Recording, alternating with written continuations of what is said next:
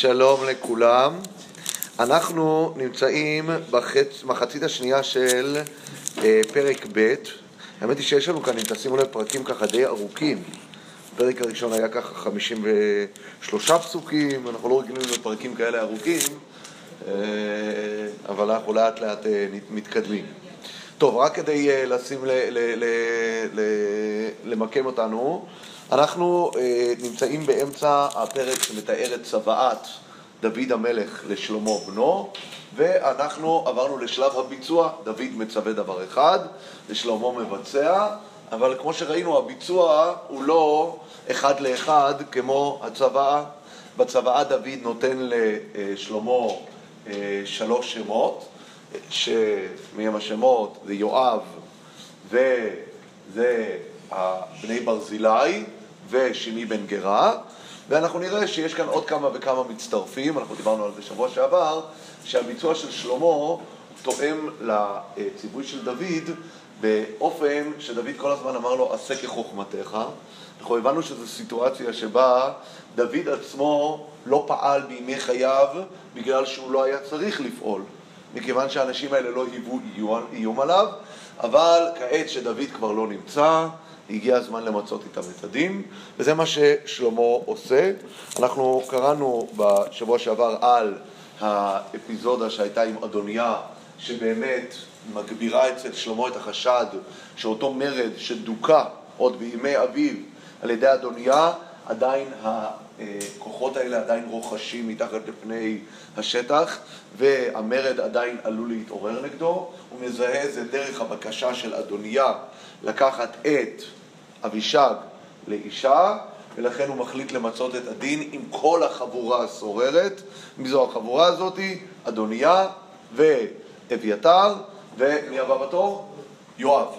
ולכן מה הוא עושה? בסופו של דבר הוא מוציא להורג את יואב. עכשיו, יש כאן דבר מאוד מאוד מעניין כשאנחנו עוקבים אחרי המערכת יחסים של אה, דוד אה, ויואב. אה, כי בסופו של דבר אה, יואב ודוד צועדים הרבה הרבה שנים ביחד. איפה המקום הראשון, אגב, שאנחנו פוגשים את יואב? מישהו יודע? יואב, אנחנו פוגשים אותו לראשונה רק בשמואל ב'. אנחנו לא מכירים כל כך את יואב, אה, והוא לא משחק תפקיד משמעותי כאשר דוד נמלט משאול. אנחנו כן יודעים על אח שלו שנמצא עם דוד שמה, למה? כי אנחנו יודעים שכאשר דוד יש לו הזדמנות להרוג את שאול פעמיים, אז אבישי שהוא האח של יואב, שם הוא נזכר ראשון, והוא מציע לדוד ללכת ולהרוג את שאול. ומה אומר שם דוד? שם דוד לראשונה מציג לנו את המורכבות של המערכת היחסים שלו עם הבני דודים שלו, בני צרויה, נכון? צרויה היא האחות של ישי, והם הבני דודים הראשונים שלו, יואב ואבישי, ושם הוא אומר להם כבר, מה לי ולכם בני צרויה? זאת אומרת, הוא חוזר על הביטויים האלה כמה וכמה אה, אה, פעמים. אה, אנחנו רואים גם אחר כך, אחרי שיש את הקונפליקט הזה מול אבנר בנר, כאשר יואב רוצח את אבנר בנר כנקמה על מה? על ההרג של עמסה. מה אומר דוד המלך? ואומר המלך אל עבדיו, הלא תדעו כי שר וגדול נפל היום בישראל, ואנוכי היום רך ומשוח מלך, והאנשים האלה בני צרויה קשים ממני. ישלם השם לעושה הרעה כרעתו. כבר בתחילת המלאכתו של דוד, אנחנו, אנחנו רואים שדוד אומר, יבוא יום ובני צרויה הקשים האלה עוד ישלמו ביוקר על הפעולות שהם עושים. אבל אנחנו רואים שהטבע הזה שאנחנו רואים שמתקיים אצל בני צרויה, הוא קיים שם ורוכש מתחת לפני השטח עוד הרבה הרבה הרבה לפני שדוד בעצמו אה, נהיה למלך. עוד כאשר הוא נמלט משאול, הוא צריך להתמודד עם האלימות הזאת שרוכשת אצל בני צרויה, כאשר אבישי מציע לרדת ולהרוג את שאול, ודוד תמיד אומר, לא, איך אשלח ידי במשיח השם. אי אפשר לעשות דבר כזה, אבל בני צרויה מקדמים את האלימות הזו. עכשיו, יש דבר מאוד מאוד מעניין, אם אנחנו שמים לב, אה, ואנחנו ננסה למנות כאן את הרשימה של הקונפליקטים שיש לדוד מול בני צרויה, שזה יכול להיות גם סיכום קצת על כל הסיפור הזה, כי עכשיו באמת דוד, אה, מה שנקרא, זה, זה, זה הזמן של סגירת החשבונות. אז מה מאיפה, זה, מאיפה זה מתחיל? קודם כל, כמו שאמרנו בשמואל א', אבישי רוצה להרוג את שאול, זה הקונפליקט הראשון. הדבר השני, גם ציינו אותו, יואב, ש... יואב שרוצח את אבנר כנקמה על, רץ, על מות אחיו, מי זה היה? אמרנו, עשאל. שאנחנו עוד נחזור לדבר הזה, כי יש משהו, הסיפור של רצח אבנר מופיע אצלנו בפרק כאחת מהסיבות המהותיות למה? לכך שיואב מגיע לו למות. אנחנו יודעים שיואב רצח שני שרי צבא, את אבנר בן נר ואת מי עוד? מי זה השני? המסע בן יתר.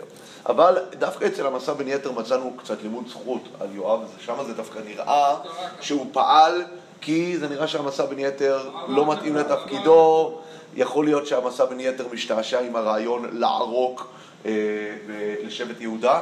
אצל אבנר זה די ברור שמה שיואב עושה שם זה פעולה אנוכית כדי לנקום את רצח אחיו, ואחיו חייבים להגיד, אבנר נהג בהגינות בעשאל, נכון? הרי עשאל רודף אחרי אבנר באותו קרב שמתפתח בעקבות ישחקו הנערים לפנינו בבריחה בגבעון, נכון? ואבנר אומר לו, תעזוב אותי, אני אפגע בך. אתה יודע, זה לא כוחות, הוא אומר בעצם לעשאל.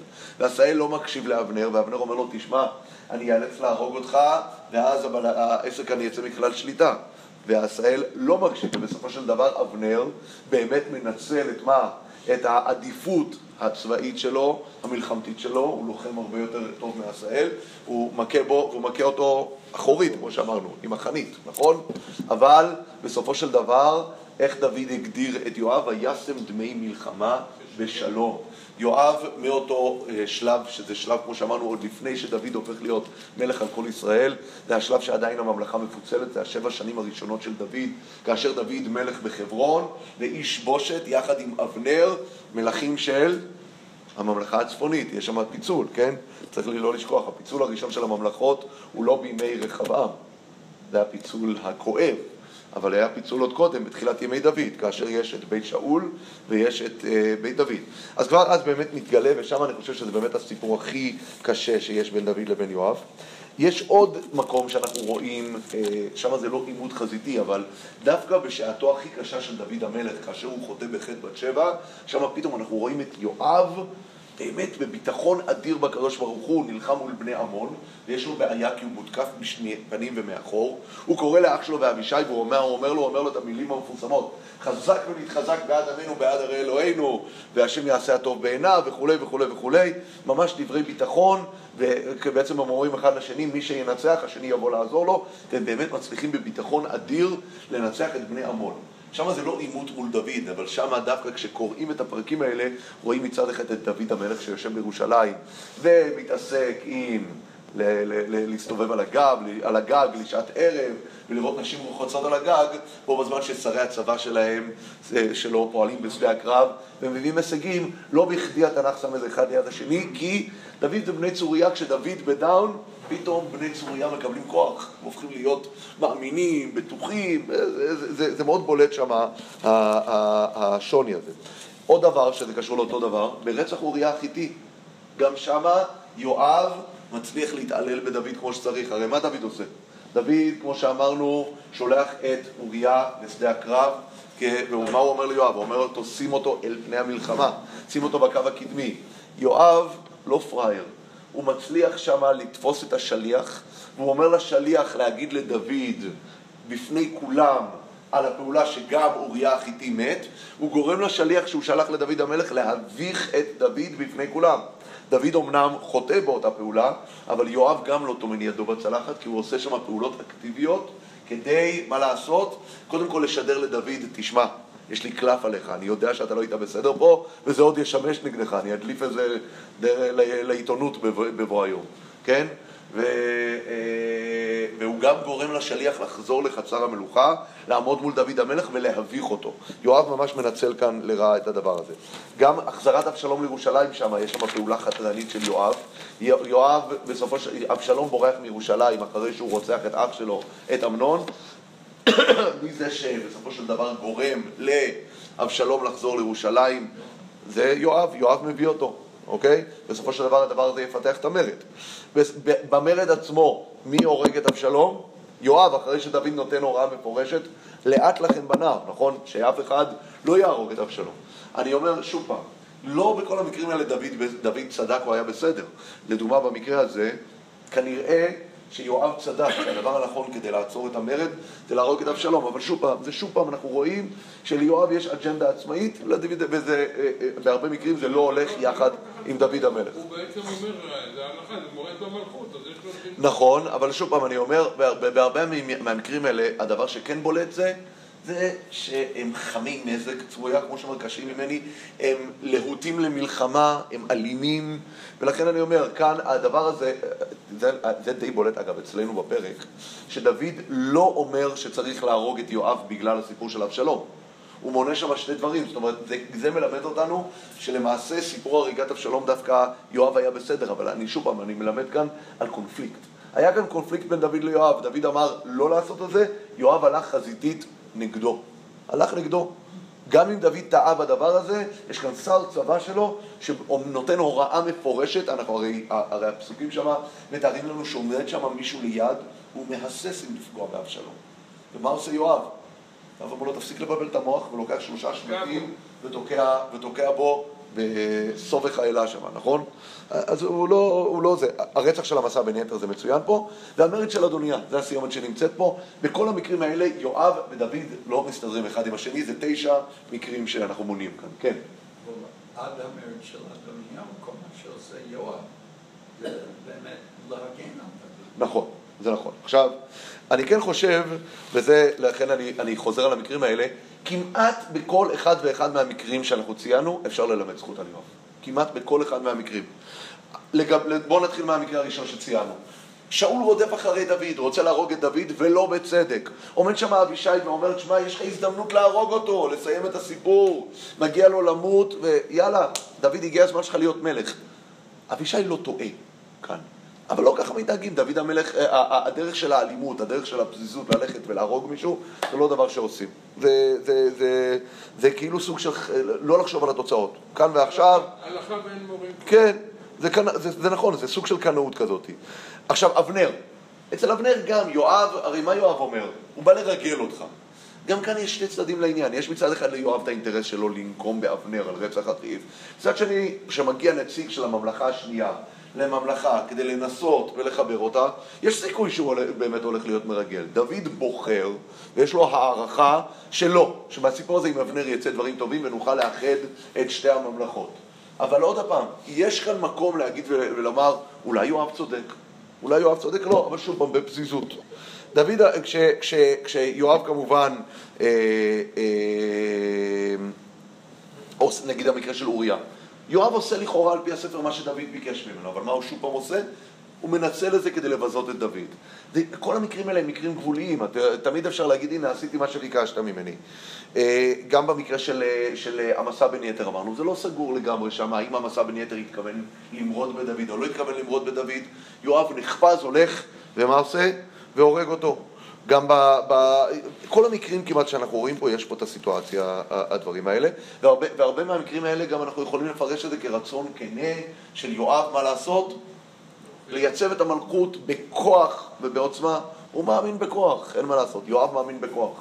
ולכן, כמו שאנחנו הסברנו, כשמגיעה הסוגיה של אדוניה מול שלמה, יואב הולך נגד דוד פה, כי הוא מאמין באמת ובתמים שאדוניה הוא המלך החזק, הוא המלך העוצמתי. עכשיו, חלק מהעניין פה זה הדברים האלה, שיש כאן את ה... את ה אה, אה, את, יש כאן איזושהי צורה לפעמים ללמד זכות. יואב ידע ללכת על הגבול, ולכן, מה דוד אומר? דוד לא באמת יכל להרוג את יואב. הוא לא יכל להרוג את יואב, כי ברוב המקרים שיואב פעל נגדו, היה אפשר לנקות את יואב. אבל מה? הצטברו כאן יותר ויותר יותר מדי דברים, שבהם דוד אומר, התמונה מלאה כפי שאני רואה אותה, בוודאי כשאני מעביר את המלכות שלי לילד צעיר כמו שלמה, שעדיין לא בשל להתמודד עם דבר כזה, הוא מייעץ לשלמה, אל תיתן ליואב להשתלט על, על המצב. כן. אבל אני חושב ש, שיואב הוא המקצועי, הוא הלוחם. דוד, כן, כן, הוא לחם, אבל בעצם הוא צאן, הוא פילוסוף. הוא לא, דוד הוא שילוב של שתיהם, אנחנו דיברנו על זה שדוד יש לו שילוב של שתי הדברים האלה.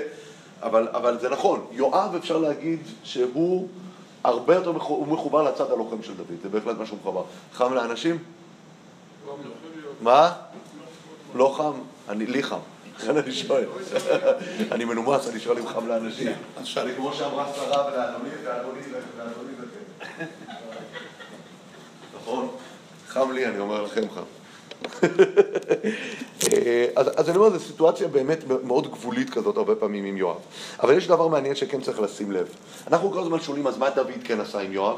נשים לב, פעמיים דוד מפטר את יואב. אנחנו לא, לא דיברנו על זה. יש דבר מעניין. אנחנו יודעים שיש את הפסוק שבו אה, מתואר כיבוש ירושלים.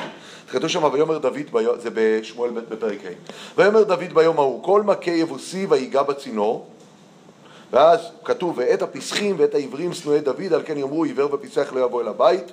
וישב דוד במצודה ויקרא לעיר דוד וכולי וכולי. יש שם פסוק שהוא בעצם פסוק שקטוע באמצע. הוא, הוא פסוק שרואים בצורה די ברורה שחתכו אותו באמצע. ואיך אני יודע שחתכו אותו באמצע? כי בספר דברי הימים יש את הפסוק כתוב בצורה מלאה. מה כתוב שם? ויאמר דוד כל מכה יבוסי בראשונה יהיה לראש ולשר. ויעל בראשונה יואב בן צרויה ויהי לראש. זה כתוב בספר דברי הימים. בספר שמואל לא מופיע המשפט הזה לגבי יואב בן צרויה, כתוב ככה: ויאמר דוד ביום ההוא כל מכה יבוסי ויגע בצינור היה צריך להיות כתוב מה יקרה למי, למי שיעשה את זה.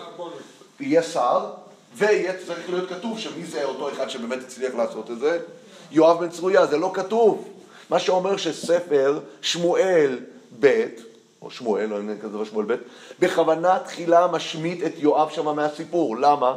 כי הסיפור הזה מופיע מיד אחרי מה? מיד אחרי שיואב בוגד בדוד ורוצח את אבנר, ובאיזשהו מקום מה קורה?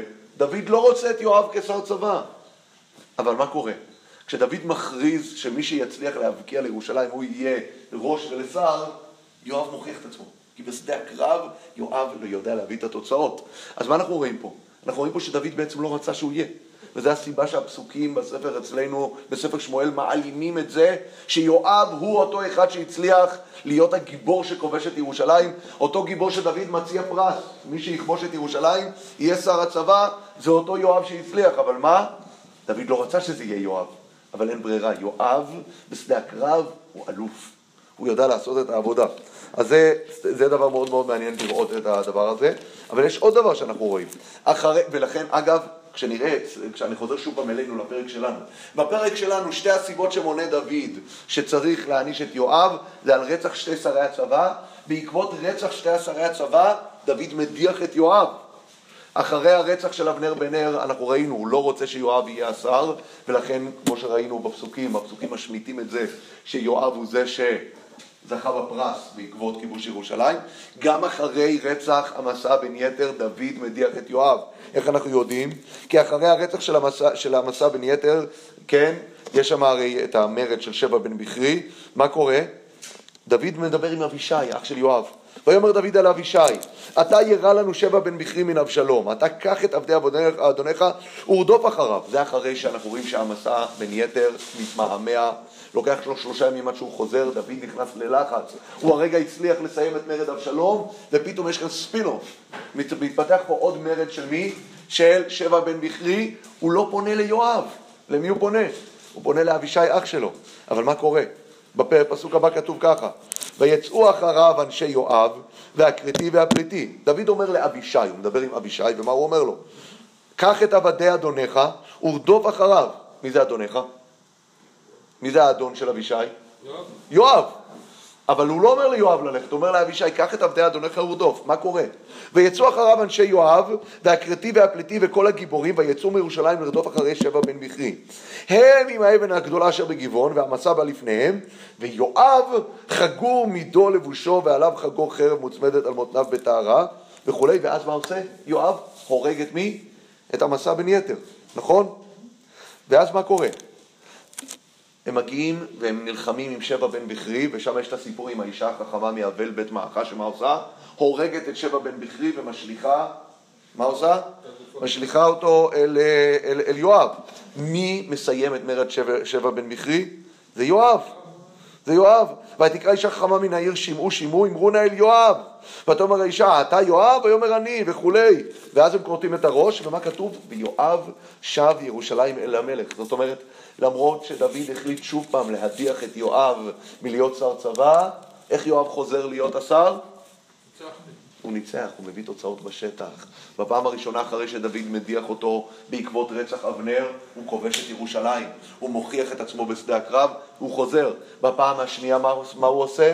הוא תופס את המושכות אחרי שבע בן בכרי, אנחנו יודעים שדוד בשלב הזה הוא מאוד מאוד חלש, נכון? הוא עדיין מתאבל על הבן שלו אבשלום, הוא לא יצטרך להתאושש, הרגע היה מרד אחד ופתאום מתפתח עוד מרד, דוד עושה החלטות חפוזות שמה, ובסופו של דבר יואב הוא זה שתופס את העניינים בידיים, והוא מצליח בסופו של דבר להחזיר את המלוכה לדוד.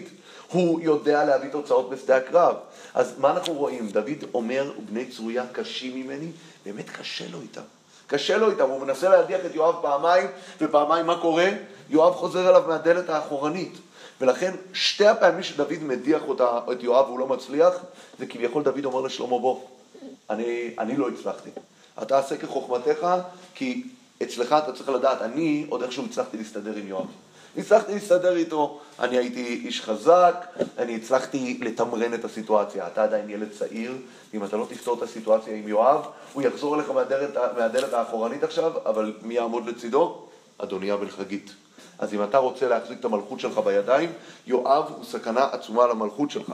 ולכן, אה, ולכן, ולכן בסופו של דבר, יש כאן איזושהי סגירת מעגל שאותם שתי שרי צבא שנזכרים כאן בפרק שלנו כסיבה לכך שדוד אומר שמגיע ליואב למות, הם אותם שתי שרי צבא שבעקבותיהם דוד פיטר את יואב ונכשל בפיטורים של יואב, ולכן עכשיו שלמה צריך לעשות את, ה, אה, את העבודה.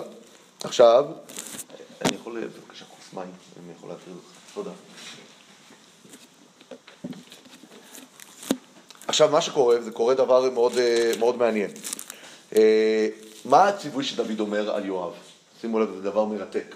הוא אומר על יואב, יש, ראינו שיש שתי ציוויים בפרק אצלנו. יש ציווי בנוגע לשמעי ויש ציווי בנוגע ליואב. מה ההבדל בציוויים? אצל יואב מה כתוב? לא תורד את שיבתו בשלום שלום. תודה רבה. אה, שתיים, שתיים ומחיר אחד. תודה. ברוך אתה עדיין אנחנו ילד אצל שמעי מה כתוב? להוריד את שיבתו בדם שאולה. נכון? ככה כתוב. אצל יואב מה כתוב?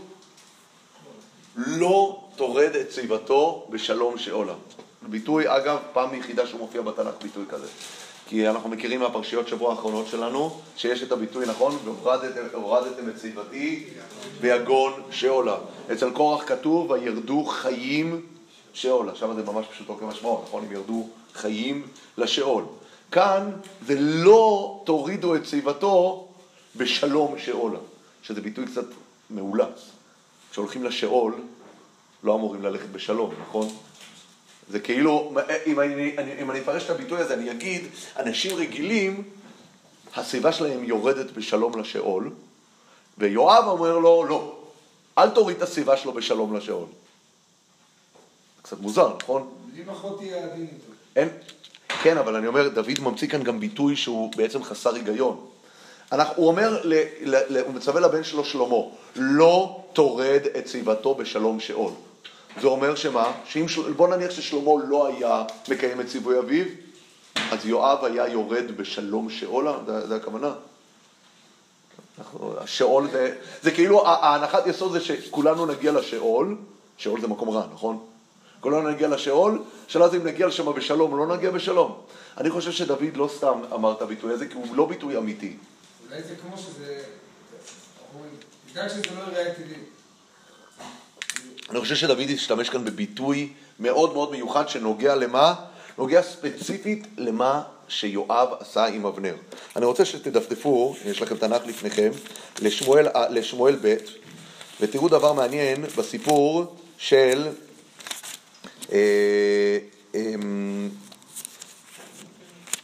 לא לשמואל אמרתי, שמואל, פרק, בפרק ג', שמואל ב' בפרק ג', ברצח של מי? ברצח של אבנר על ידי אה, יואב.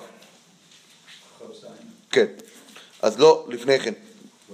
אני רוצה שתשים, או תודה רבה, יש לי כבר שלוש אה, כוסות. אה, כן. עוד כוס אחת. כן. אני רוצה שתשימו לב דבר מעניין.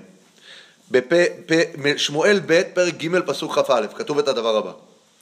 ויאמר אבנר, הרי מה קורה שם? אבנר מגיע ופוגש את דוד, והוא אומר לדוד, בוא, אנחנו מסיימים את המלחמה הזאת, אנחנו מאחדים את המלוכה, הולך להיות הכל טוב.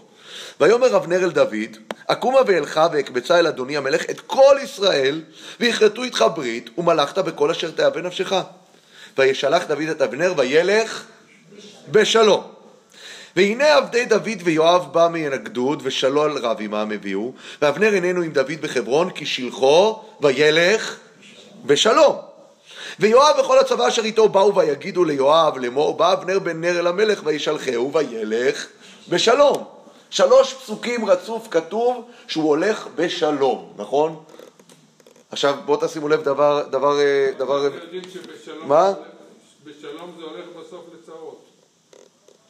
הביטוי בשלום זה לצרות, זה נגמר לו. לא, כמה ביטויים אני חושב שבמ... אתה אומר לשלום מול בשלום. כן, יכול להיות שיש כאן, זה התנ"ך אומר, יש כאן רמז מטרים מה יקרה בס- בסוף. אבל ודאי שהתנ"ך שלוש פעמים חוזר על הביטוי וילך בשלום, בשלום, בשלום, להגיד שאין ספק בכנות כוונותיו של דוד, שדוד התכוון לשלוח את אבנר חזרה בשלום. אבל, מה אנחנו רואים? אנחנו רואים דבר, אה, אה, דבר מעניין, שבפסוק אחר כך, בפסוק ל', אחרי שהם הרגו את, אה, את אבנר, מה כתוב? ויואב ואבישי אחיו הרגו לאבנר על אשר המית את עשאל אחיהם בגבעון במלחמה. זאת אומרת, הם כל הזמן מדגישים שמה? ש... אה, שהסיפור של אבנר הוא לא שלום. אגב, אני, אני, אני דילגתי, יש כאן משהו הרבה יותר אה, בולט. אחרי שלוש פסוקים שמסתיימים ב"וילך בשלום", תסתכלו את הפסוק הבא. ויבוא יואב אל המלך ויאמר מה עשית? הנה בא אבנר אליך, למה זה שילחתו? וילך הלוך. שלוש פסוקים מסתיימים במילים וילך בשלום. כאן מה יואב אומר? וילך הלוך. זאת אומרת, מה הוא אומר לו? ההליכה הזאת היא לא הליכה בשלום. היא הליכה בעייתית. אחרי שפעמיים רצוף כתוב שהוא שילחו בשלום, ואז כתוב וילך בשלום, וילך בשלום, זה וילך הלוך. זה די ברור שיואב בא ואומר שמה? שהסיפור של אבנר זה לבוא כדי לעשות כאן מלחמה. עכשיו שימו לב לביטוי שמופיע אצלנו בפרק, אני חוזר עכשיו לפרק ואני חושב שזה אה, אה, אה, אומר הכל. בפרק אצלנו כתוב... הרגו את אבנר, כן, כן. מה כתוב אצלנו?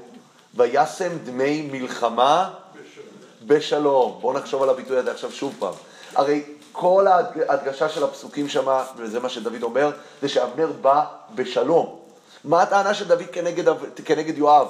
הייתה כאן הזדמנות יפהפייה ונדירה למה? לשלום. ומה אתה באת ואמרת? אתה הרי אדם, כמו שאמרנו, מיליטנטי. אתה אדם אלים. בסיטואציה שיש בה פוטנציאל לשלום, מה יואב רואה? יואב רואה מלחמה. לכן אחרי שדוד אומר וילך בשלום, יואב אומר לו הוא לא הלך לשלום, וילך הלוך. והם אומרים, הסיטואציה הזאת היא לא סיטואציה של שלום, היא סיטואציה של מלחמה.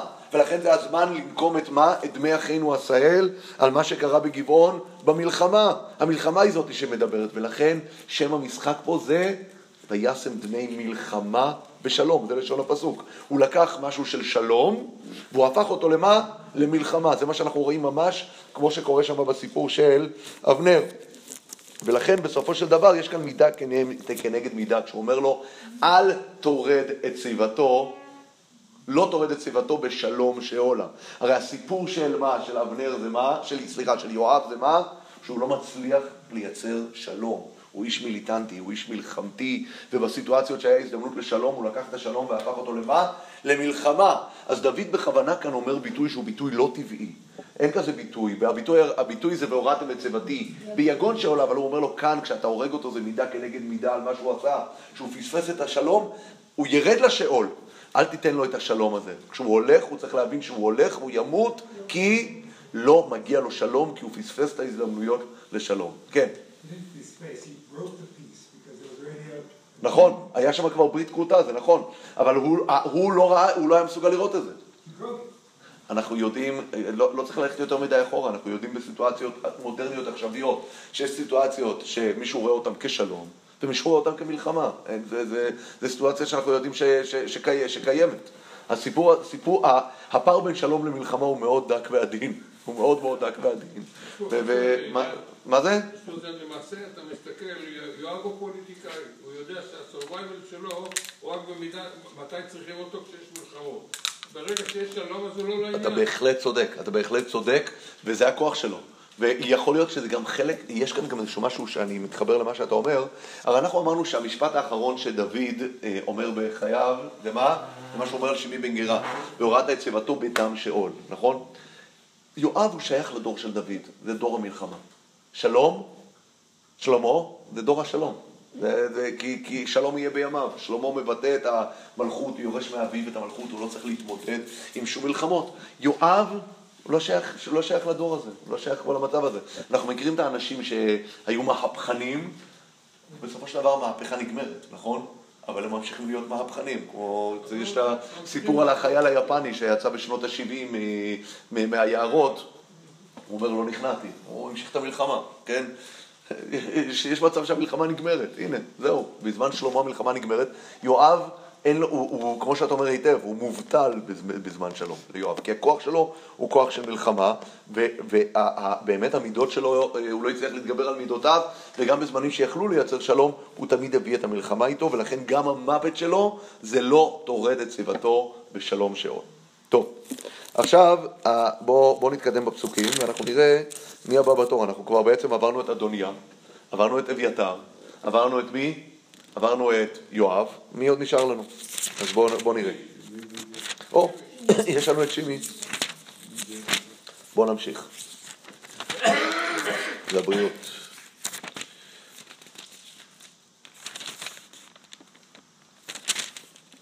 הנה, אנחנו קראנו שבוע שעבר שמוע בעד יואב וכולי וכולי וכולי, נכון? או, אנחנו נמצאים בפסוק ל"ה. פסוק ל"ו, סליחה. וישלח המלך ויקרא לשמעי. ויאמר לו, בנה לך בית בירושלים, וישבת שם, ולא תצא משם אנה ואנה. והיה, ביום צאתך, ועברת את נחל קדרון, ידוע תדע כי מות תמות דמך יהיה בראשך.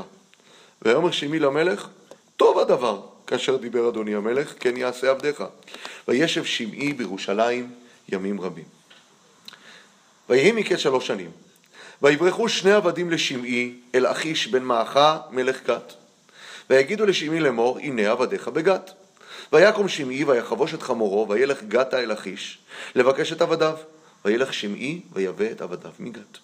ויוגד לשלמה כי הלך שמעי מירושלים גת, וישוב. וישלח המלך ויקרא לשמעי, ויאמר אליו, הלא השבעתיך בהשם, ואעיד בך לאמור ביום צאתך והלכת אנה ואנה, ידוע תדע כי מות תמות. ותאמר אליי, טוב הדבר, אשר, טוב הדבר שמעתי, ומדוע לא שמרת את שבועת השם ואת המצווה כאשר ציוויתי עליך? ויאמר המלך אל שמעי, אתה ידעת את כל הרעה של ידע לבבך, אשר עשית לדוד אבי, והשיב השם את רעתך בראשך. והמלך שלמה ברוך, וכיסא דוד יהיה נכון לפני השם עד עולם. ויצב המלך, ויצב המלך את בניהו בן יהוידע, ויצא ויפגע בו וימות. והממלכה נכונה ביד שלמה. אז מה קורה פה? מה, זה דבר מאוד מאוד מעניין, שיש כאן גם דבר קצת לא מובן. בציוויים של דוד, מי נראה, למי, למי נראה שיש כאן ציווי הרבה יותר אה, דרסטי? יואב או שימי? אצל יואב כתוב, אל תורד את שיבתו בשלום שעולה, ואצל שימי מה כתוב? והורדת את שיבתו בדם שעולה. לכאורה זה נראה שהציווי לשימי הוא ציווי הרבה יותר דרסטי וחמור. אבל מה? להרוג אותו. הורדת אותו בדם שעולה. מצד שני אנחנו רואים ששלמה המלך דווקא נוהג הפוך. יואב חוטף די מהר. שימי זה תהליך קצת יותר ארוך, צריך שלוש שנים, צריך לשים לו מאסר בית, צריך לשים זה, מה, מה, מה, מה, מה הסיפור פה? מה, למה, למה, למה, צריך, למה שלמה צריך להתנהל ככה אה, עם שימי? וגם כאן חוזרת השאלה ששאלנו לגבי יואב, למה דוד המלך לא ממצה את הדין עם שמעי עוד בחייו? אז מה, מה התשובה, כמובן, על פי הפשט התשובה המיידית? למה דוד לא פוגע בשמעי עוד בחייו? כי הוא נשבע לו. הוא נשבע לו, בואו, בוא, אולי, אולי כדאי לנו לראות את זה בפנים.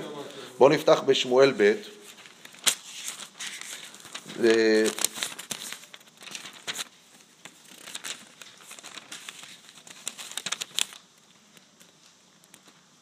רגע אחד.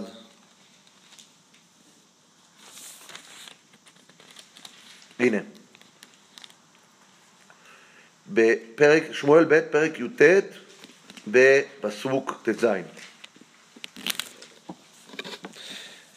יש לכם? שמואל ב', פרק י"ט, פסוק ט"ז. וישוב המלך ויבוא עד הירדן, ויהודה באה גלגלה ללכת לקראת המלך, להעביר את המלך את הירדן. דוד המלך נמצא בעבר הירדן המזרחי, למה? כי בעקבות מרד אבשלום הוא נמלט לעבר הירדן המזרחי. אבל מה קורה? הוא מצליח לנצח את המרד, כמובן, כמו שהזכרנו, יואב מנצח לו את המרד, ועכשיו דוד חוזר לבירה. ומי מגיע לקדם את פניו? וימהר שמעי בן גרה בן הימיני אשר מבחורים, וירד עם, יהודה, עם איש יהודה לקראת המלך דוד, ואלף איש עמו בבנימין. הוא מצליח להביא איתו אלף איש מבנימין, למה? כי שמעי, שמעי הוא איש גדול, שמעי הוא איש חשוב, הוא ממשפחת שאול. וציווה הנער בית שאול וחמשת אה, עשר בניו ועשרים עבדים איתו וצלחו הירדן לפני המלך ועברה העברה להעביר את בית המלך ולעשות אותו בעיניו ושמעי בן גרה נפל לפני המלך בעוברו בירדן. ויאמר אל המלך אל יחשוב לי אדוני עוון ואל תזכור את אשר האבה עבדיך ביום אשר יצא אדוני המלך מירושלים לשום המלך אל ליבו כי ידע עבדך כי אני חטאתי והנה באתי היום ראשון לכל בית יוסף לרדת לקראת אדוני המלך. ויען אבישי בן צרויה ויאמר, התחת זאת לא יומת שמעי כי קילל את משיח השם. שוב פעם, מה עומד אבישי ואומר, חייבים להרוג אותו. אגב, גם בהלוך, כשדוד בורח מירושלים במרד אבשלום, ושמעי יוצא ומקלל אותו, ואומר לו, צאצא איש הדמים, והוא מאשים אותו שדמי כל בית שאול על הידיים שלו, רוצה אבישי להרוג אותו, נכון? ומה אומר לדוד? לא, לא, לא, לא, לא, אל תיגע בו. למה? כי לא השם אמר לו לקלל. כששמעי מקלל אותו בהלוך, דוד אומר לא, לא, לא, זה חלק מהעונש שלי, הרי מגיע לי עונש בעקבות חטא אה, בת שבע, ואני צריך כרגע ל, ל, לברוח מירושלים יחף, ואני הולך, ואני צריך ל, ל, ל, באמת בביזיונות נוראיים, אבל מה, הוא יוצא ומקלל אותי? אומר דוד, זה חלק מהעונש, תעזוב אותו. עכשיו שמעי חוזר, ושוב פעם אבישי אומר, צריך להרוג אותו. ויאמר דוד, מה לי ולכם בני צוריה כי תהיו לי היום לשטן? היום יומת איש בישראל? כי הלא ידעתי כי היום אני מלך על ישראל. ויאמר המלך אל שמעי, לא תמות, וישבע לו המלך. זאת אומרת, דוד נשבע לו. הוא נשבע לו שלא יקרה לו כלום. עכשיו, מה החשבון של דוד פה? סתם סלחנות? דוד מגיע להיות, אה, הפך להיות נוצרי, מגיש את הלחי השנייה, מגיע לשמעי למות. מה הסיפור פה? הסיפור פה שאנחנו יודעים באותה סיטואציה שדוד חוזר לירושלים היא סיטואציה פוליטית סופר עדינה, דיברנו על זה אז. הרי אנחנו יודעים שהדבר הבא שמתפתח זה מרד שבע בן בכרי. איך מתפתח מרד אחרי מרד? כי אחרי שיש מרד, כמו שאמרנו, זה בעצם כאילו העם הלך לבחירות. היה בחירות ראש בראש של מי? של דוד מול אבשלום. דוד, אמנם מצליח, אבשלום מצליח לסלק את דוד, דוד בסופו של דבר מצליח למגר את המרד של אבשלום, אבל כרגע האופציות פתוחות מבחינת העם. כי כבר מישהו הצליח לערער על כך שמה? שדוד הוא המלך הבלעדי. ואז העם אומר, בסדר, אבשלום לא יהיה המלך. מי אמר שדוד חוזר לכיסא שלו? יש אולי עוד אופציות, נבדוק עוד אופציות. אחת מהאופציות זה מה? זה שבע בן בכרי. דוד יודע מראש עד כמה הסיטואציה הזו עדינה. ולכן הוא מבין שכשהוא חוצה ועובר את הירדן, הוא חייב שוב פעם לבסס את מלכותו על כל השבטים שיש שם. ואנחנו גם רואים שם, אני לא אחזור עכשיו לכל הסיפור שם, שיש שם פוליטיקה אדירה בין שבטי ישראל לבין שבט יהודה, הם רבים ביניהם מי יבוא ויקדם את פני דוד. בהתחלה מגיע שבט יהודה, כי יהודה אומר, מה? דוד הוא שלנו. ואז באים שבטי ישראל ואומרים, עשר ידות לנו במלך. מה אתם? אנחנו הרוב פה. הוא מלך שלנו. ואז בסופו של דבר נוצר שם מתח אדיר בין שבטי, שבט יהודה לשבטי ישראל, ועל רקע המתח הזה פורץ מרד שבע בן בכרי. זה חלק מה, מהמתח. עכשיו אנחנו נמצאים כאן לפני פרוץ המרד, ודוד מבין שכרגע זה לא הזמן לסגור חשבונות עם משפחת שאול. משפחת שאול, הרי זה סיפור שרודף את דוד עוד מהיום שהוא התחיל להיות מלך, נכון? הרי דוד רק, רק יכל להצליח לעלות למלוכה אחרי שהוא סיים את הסיפור שלו עם בית שאול. רק אחרי שמה? ששאול ובניו מתו בגלבוע, ורק אחרי שאיש בושת נרצח על ידי שני אה, שרי צבא, נכון? רק אחרי זה הוא מצליח לחזור ולהיות מלך. והסיפור של שאול רודף את דוד לאורך כל חייו. ושמעי בן גרה הוא נצר למשפחת שאול, והוא בסופו של דבר מעורר כאן מדנים. הוא כועס על דוד, הוא קורא לדוד איש הדמים, על מה? על דמי שאול. ככה הוא מאשים אותו, שהוא רצח את אה, משפחת שאול, שהוא אחראי לרציחות האלה, ולכן בסופו של דבר דוד מחליט כאן החלטה פוליטית. הוא אומר לשמעי, זה לא הזמן לסגור עכשיו את החשבונות, הוא אומר לבני צרויה, תעזבו, הוא אומר לאבישי, תירגע, זה לא הזמן, אני עכשיו צריך להיות בסדר עם כולם, ולכן הוא נשבע לשמעי, לא בגלל שמגיע לשמעי משהו, לא בגלל שהוא קיבל את הסליחה של שמעי. אלא זה פשוט לא הזמן. זה לא הזמן. Now's not the time to fight with a thousand more. מה זה? Now's not the time to start a fight with, with one thousand people. לגמרי, ולכן זה די ברור שכשדוד אומר לשלמה, תשמע, אני כבר לא פה, אני כבר לא חייב לו כלום, אני נשבעתי לו, אבל אתה לא חייב את השבועה הזאתי, זה הזמן שלך מה לעשות? ללכת ולסגור חשבונות עם מי? עם שמעי. אבל זה מאוד מעניין, כי שוב פעם אני חוזר לביטוי של דוד. מה דוד אומר לו? הורדת את שיבתו בדם שאול. מה היה הקללה ששמעי קילל את דוד? מה היה אותה קללה שהוא קילל את דוד כשדוד נאלץ לברוח בירושלים? צא צא איש הדמים. ככה הוא מאשים את דוד, אתה איש דמים, אתה רצחת את כל מה? את כל בית שאול. דוד אומר, אני איש הדמים. אתה תראה מה אתה תקבל על הביטוי הזה שקראת לי איש דמים, שיבתך תרד בדם שאול, אוקיי? אז הביטוי, הביטוי גם ליואב וגם לשימי, כל אחד מהם, הביטוי שדוד מורה מה לעשות איתם, הוא מידה כנגד מידה על הפעולות שהם עשו, שגרמו למה? שגרמו לעונש הזה שהם צריכים לקבל מדוד. עכשיו, אבל מה קורה פה באמת עם שמעי? וזה מאוד מעניין. כי מה שלמה המלך אומר לו? שלמה המלך עושה איתו תרגיל, הוא אומר לו, אתה לא תצא מירושלים, נכון? אבל כשהוא אומר לו, לא תצא מירושלים, מה הוא אומר לו? לא לעבור איזה נחל? נחל קדרון. כשהעבדים שלו בורחים, נחל קדרון באיזה צד של ירושלים זה? דרום. כשהוא צריך, זה לא דרום, זה דרום, זה דרום, זה דרום מזרח. לא. אז כשהוא צריך ללכת לג- לגת, לאחיש מלך גת, האם הוא חוצה את נחל קדרון? לא. הוא הולך בכלל מערבה, זה לא קשור לסיפור הזה, נכון? אז מה קורה פה? קורה פה תרגיל. שלמה המלך, אל תצא מירושלים, אל תפנה אנה ואנה, הוא אומר לו, ולא תעבור את נחל קדרון. הוא, מה הוא עושה? הוא הולך לגת, הוא חושב, אתה יודע, הוא עבר קדרון, זה בסדר, נכון? עכשיו, יש כאן משהו עוד יותר מעניין. כשהוא הולך לאחיש בן מעכה מלך גת, למה זה מעניין אותי שהעבדים של אה, שימי ברחו למלך הזה שקוראים לו אחיש בן מעכה מלך גת? יפה, יפה מאוד. הרי מה קורה?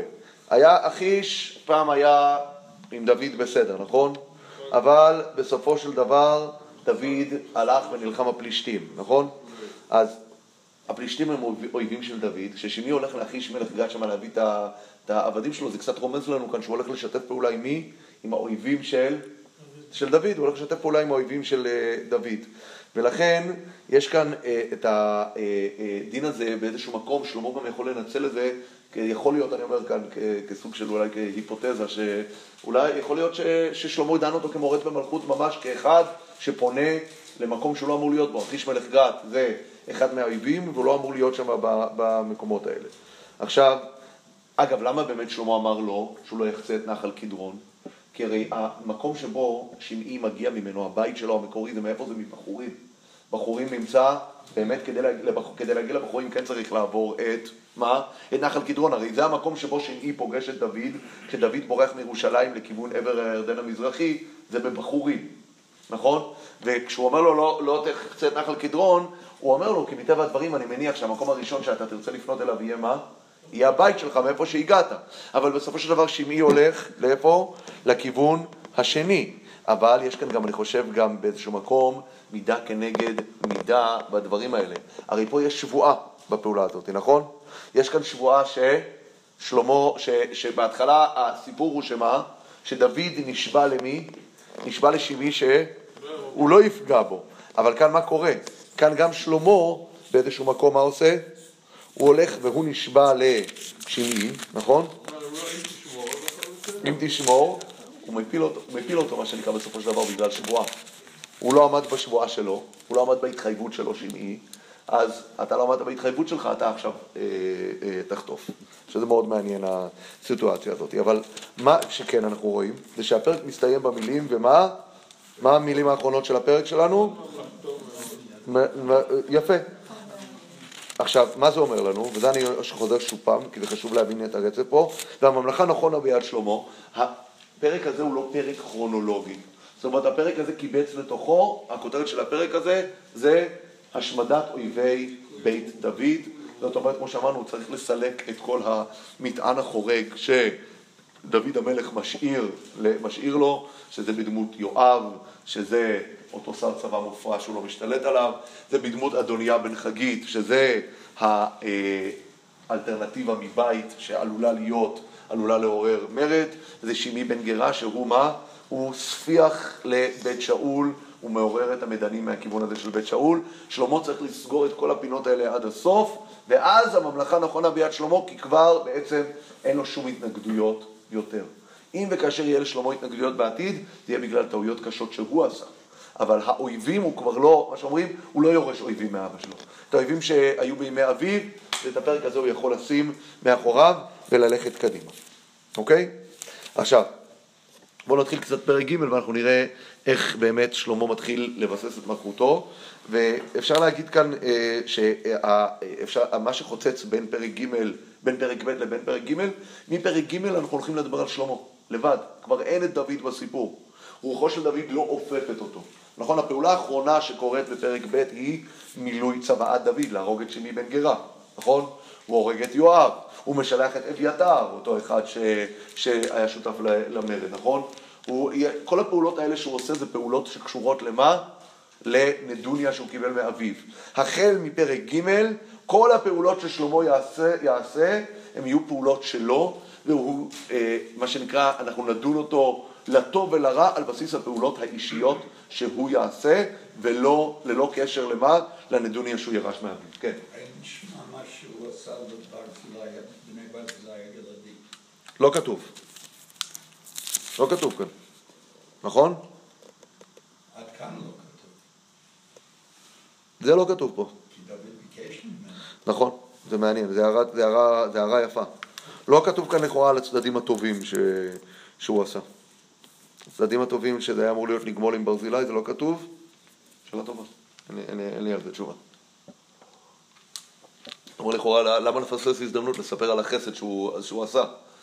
אני מניח שהוא עשה, אני ציווה אותו. תראה, היה קטע של ניקוי אורוות, עכשיו מנקים את האורוות, אנחנו מדברים על ההטרלות. עוד פעם, אני יכול להבין שמבחינה ספרותית, כמו שאתה אומר רגע אחד, מבחינה ספרותית, המגמה של הפרק היא לספר על חיסול המתנגדים. הצבא של דוד הביאו אותה ככתבה, אבל, אבל מה שמעניין אותנו זה החיסול, החיסול המתנגדים פה. אבל השאלה טובה, כן. אז איפה יש לנו את השיר בגרי, הרב של דוד, והאחרי שנהרג, עכשיו הוא עושה החטאים. אז זה היה רב של שלמה התכוונת. אני, אוקיי. אני, כן, אני חייב להגיד, גם, אני גם התחלתי ללמוד דף היומי, אז אני גם קורא את, ה, את, ה, את כל הפרשנויות האלה. אני, חייבים לעשות כאן סכין חריף ולהבדיל בין, בין הדברים. לא, לא, אני אומר באמת, כי אני חושב, אני, דיברנו על זה כמה פעמים גם בהקדמות לתנ"ך. כשאנחנו אה, אה, אה, רוצים לקחת מדרשים של חז"ל ולנסות דרכם להבין את הפשט, אנחנו מערבב, מערבבים ז'אנרים שמאוד קשה לסדר אותם. בדרך כלל, וזה אני אומר, זו עבודה קשה, עבודה שאני לא יודע, לפעמים אנחנו מצליחים לעשות אותה, לרוב הפעמים אנחנו לא מצליחים. אנחנו צריכים להבין מה המוטיבציה של חז"ל להגיד משהו. חז"ל אומרים ששימי בן גרה היה רב של שלמה המלך. אנחנו בכלל לא מכירים כמעט את התופעה של יחסי רב ותלמיד, נכון? בתנ"ך. אז באיזשהו מקום יש בזה משהו קצת אנכרוניסטי, שחז"ל לוקחים את החוויה שלהם כקשר בין אנשים, חוויית רב ותלמיד, ומלבישים את זה על מה? על היחסים שמופיעים בתוך התנ"ך. אבל חז"ל עושים את זה באופן סיסטמטי על הרבה דברים. הוויכוח בין דוד לשאול על הקידושין של מיכל, זה, זה ויכוח בהלכות קידושין. מלווה ופרוטה, האם דעתך על המלווה או על הפרוטה, על ה... זה, זה הוויכוח שיש בין דוד לשאול, יש סוגיה שלמה בקידושין על, ה... על, הנו... על הנושא הזה. חז"ל הרבה פעמים לוקחים ומלבישים את זה, ואפשר להגיד באיזשהו מקום, וזה נכון אגב, זה יכול להיות נכון גם לגבינו, שחז"ל יש להם צלופן על, המשקפיים, לצלופן הזה קוראים צלופן בית מדרשי. אז כשהם קוראים את האירועים בתנ"ך, אז הם רואים את זה דרך עיניים בית מדרשיות, נכון? ולכן הרבה מהפעולות שקורות, הם, הם, הם מפרשים אותם בתור, בתוך יחסים בית מדרשיים. הוא רב שלו, והוא זה, והוא זה, והוא זה. זה, זה בסדר, זה, לגיטי, זה לגיטימי, אני, אומר. אבל כשאני מנסה, ל, ל, מה שנקרא, לקרוא את הפסוקים... מה? זה על בדיעבד בעצם, ניתוח בדיעבד של. לא, אבל אני כן חושב שהדבר היותר חשוב זה גם להבין שבהרבה מהמקומות כשחז"ל אומרים את הדברים האלה, לפעמים דברים מוזרים, יש להם מוטיבציה לפתור בעיות מסוימות שהיה להם בפשט. אז הרבה פעמים חז"ל יש להם סוג של באמת פרשנות, ולפעמים גם פרשנות אקרובטית מאוד. הם מאוד יצירתיים יכולים לפעמים להיות. לפעמים כשאתה קורא את התוצאה של מה שהם אומרים, זה נראה לך הזוי. מה, מה פתאום הם אומרים את זה? מה, מה, מה, מה, מה יש להם? אבל לפעמים כשצוללים לעומק, מגלים שהיה להם דברים שכן הפריעו להם בפשט הפסוקים, והתוצאה, והתוצאה שהם הביאו היא תוצאה יצירתית, אבל היא תוצאה יצירתית שמשרתת את הפשט. היא משרתת את הפשט. אני לא יודע להסביר לך למה היה חשוב לחז"ל לומר ששימי בן גרה היה רב של שלמה. אין לי מושג, אני לא יודע. אבל uh, אני כן יכול להגיד לך שיהיה מאוד מאוד מאוד קשה מי שירצה ללמוד את כל הת... הסיפורים האלה ולנסות לשלב אותם, איך הם מסתדרים ברמת הפשט, עם מה? עם, uh, עם חז"ל. אני תמיד אומר את הסיפור הידוע, הרי כתוב שהשם, ואברהם זקן בא בימים, והשם ברך את אברהם בקול. מה זה בקול? היה לו בת שקראו לו בקול, נכון? נשאלת השאלה, למה יצחק צריך ללכת ולחפש אישה בעבר הירדן, שייקח את בקול לאישה. אז תצאו הרבנים, יצחק רצה אישה מהפשט ולא אישה מהדרש, נכון? זו התשובה האמיתית. זה נכון שבחז"ל כתוב שבקול זה היה אישה שקראו לה בקול. אבל לא בטוח, שחזה, לא בטוח שיצחק ככה קרא את הפסוק, נכון? אז, אז כנראה שיצחק העדיף אישה בפשט, ואישה בפשט היה לו איפה בארם נהריים, אז בחרן, אז שם הוא הלך. אוקיי, אז בואו נקרא פה, אפרופו שידוכים. בפרק ג' פסוק א', ויתחתן שלמה את פרעה מלך מצרים, ויקח את בת פרעה, ויביאה אל עיר דוד, עד כלותו לבנות את ביתו ואת בית השם ואת חומת ירושלים סביב. איך נפתח התיאור, כמו שאמרנו, התיאור הראשון העצמאי של שלמה, בלי הדוד שרוכב לו על הגב, נישואים עם בת פרעה. האם הפסוק מנסה להגיד לנו כאן משהו טוב או משהו רע על שלמה? מה אתם אומרים? משהו רע? בואו נראה. לכאורה, המילה האחרונה שקראנו זה הממלכה נכונה ביד שלמה. ויתחתן שלמה את פרעה מלך מצרים וכולי. בואו נראה. לפי מה שאתה אומר... מה? או, בוא, בוא נראה, בוא נראה. רק העם מזבחים בבמות. העם מזבחים בבמות, זה ביטוי בספר מלכים, בדרך כלל זה ביטוי טוב או רע? עוד העם מזבחים בבמות, זה ביטוי שמופיע כמה וכמה פעמים, והוא תמיד מופיע מה? לרעה. אבל מה כתוב כאן? למה הם מזבחים בבמות? כי לא נבנה בית לשם השם עד הימים ההם. בואו נמשיך. ויאהב שלמה את השם. ללכת בחוקות דוד אביו, רק בבמות הוא מזבח ומקטיר. וילך המלך גבעונה לזבוח שמה כי היא הבמה הגדולה, אלף עולות יעלה שלמה על המזבח ההוא. אז מה, מה, מה הפסוקים כאן רוצים לומר לנו? זה מאוד מאוד מוזר, כי זה לכאורה סוג של פסוקי פתיחה, שבאים להגיד לנו, הנה, שלמה בזכות עצמו, מה הפעולה שהוא עושה, וזו הפעולה הראשונה שהוא היה לציון, מה הוא עושה?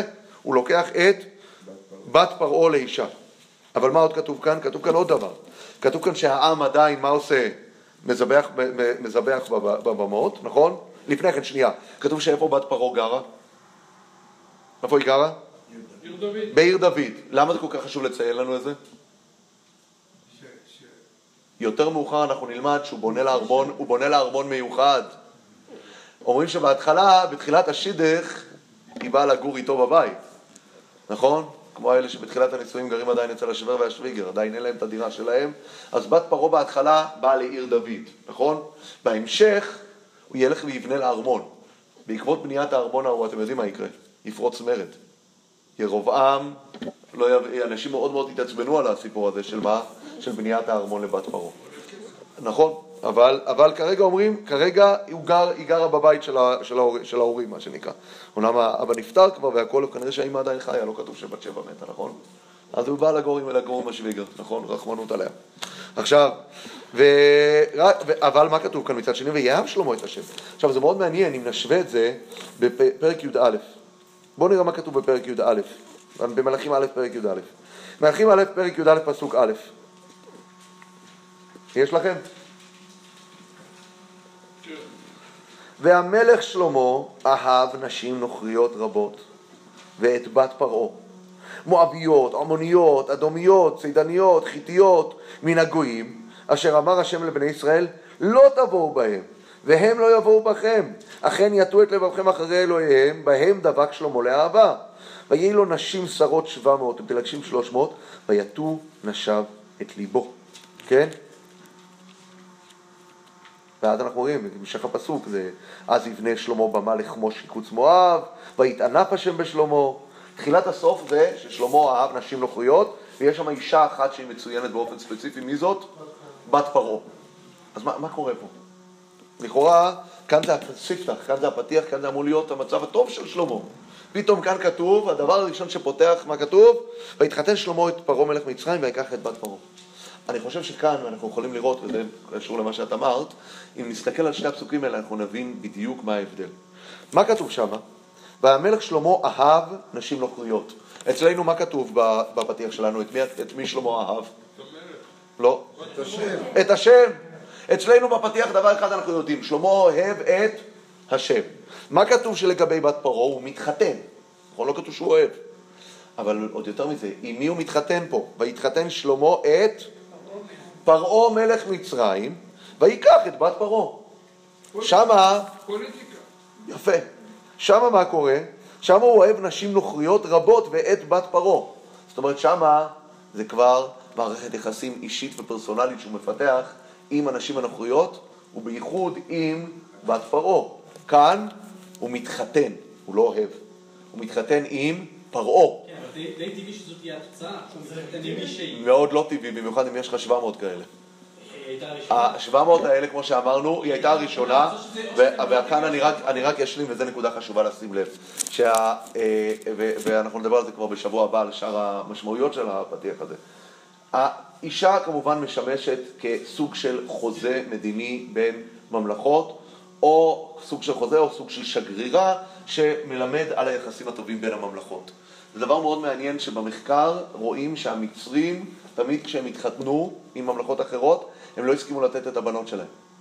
הם הסכימו שהבנים שלהם יתחתנו עם בנות מהצד השני, בנות מצריות אף פעם לא ניתנו לעמים אחרים. הם הרגישו שזה ביזיון, אפילו גילו בחפירות הארכיאולוגיות מכתב שמלך בבל שולח למצרים, שזה ממש שתי מעצמות אדירות, ושם הוא מציע לו, שמה? שהנסיכה המצרית תבוא בתור ההסכם, והמצרים דוחים, אומרים לא, הבנות שלנו לא הולכות אליכם. הפעם היחידה שאנחנו מכירים שיש נסיכה מצרית שכן הולכת למקום אחר, זה פה. אצל שלמה, הפעם היחידה שאנחנו מכירים, שאנחנו מכירים תופעה כזאת מול מצרים, מול האימפריה המצרית האדירה.